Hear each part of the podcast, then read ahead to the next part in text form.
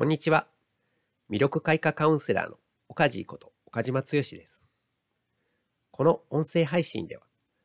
私を成長に導いてくれた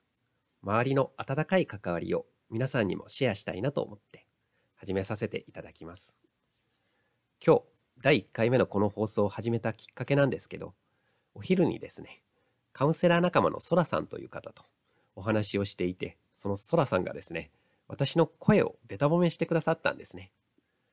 カジーさんの声ってすごくいいから、音声配信とか向いてると思いますよって言ってくださったんですね。で、私はその言葉がすごく嬉しくて、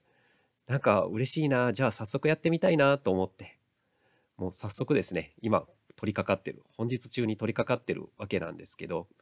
その何かがいいから向いてると思いますよっていうのってやってみたいなとかできそうだなっていう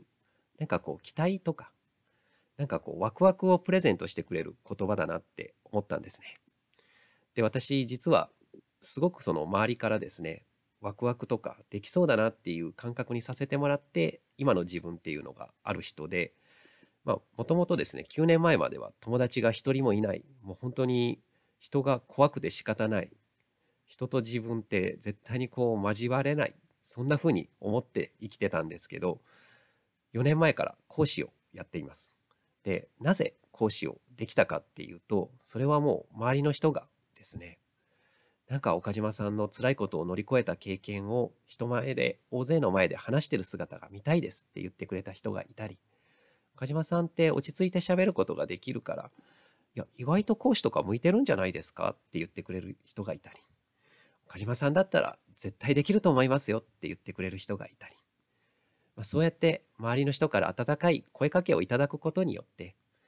私でもできるのかな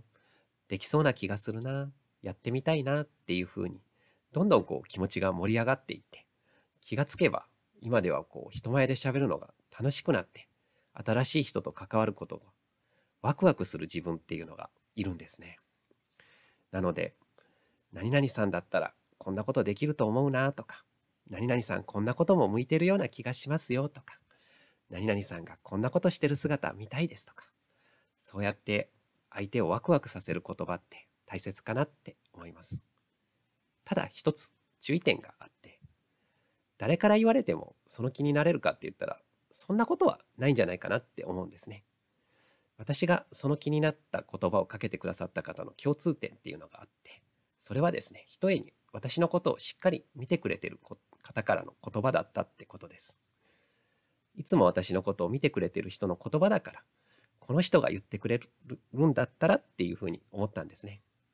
まあ、信頼関係がある人とか、自分が尊敬してる人とか、ちょっとこう特別な人から言われた言葉って、やっぱりこう心にグッときて、その気にさせてくれるんじゃないかなって思うんですね。なので、まずはこう信頼関係を築いて、そこから相手をワクワクさせるような声かけをしていく。まあ、そんなことをこれからも私は意識して人と関わっていきたいなと思っています。途中何度か噛んだ、噛んじゃったり、今もね、してますけど、拙い音声配信を聞いていただいてありがとうございました。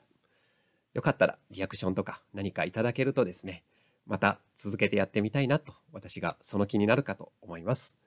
今日は本当にありがとうございました。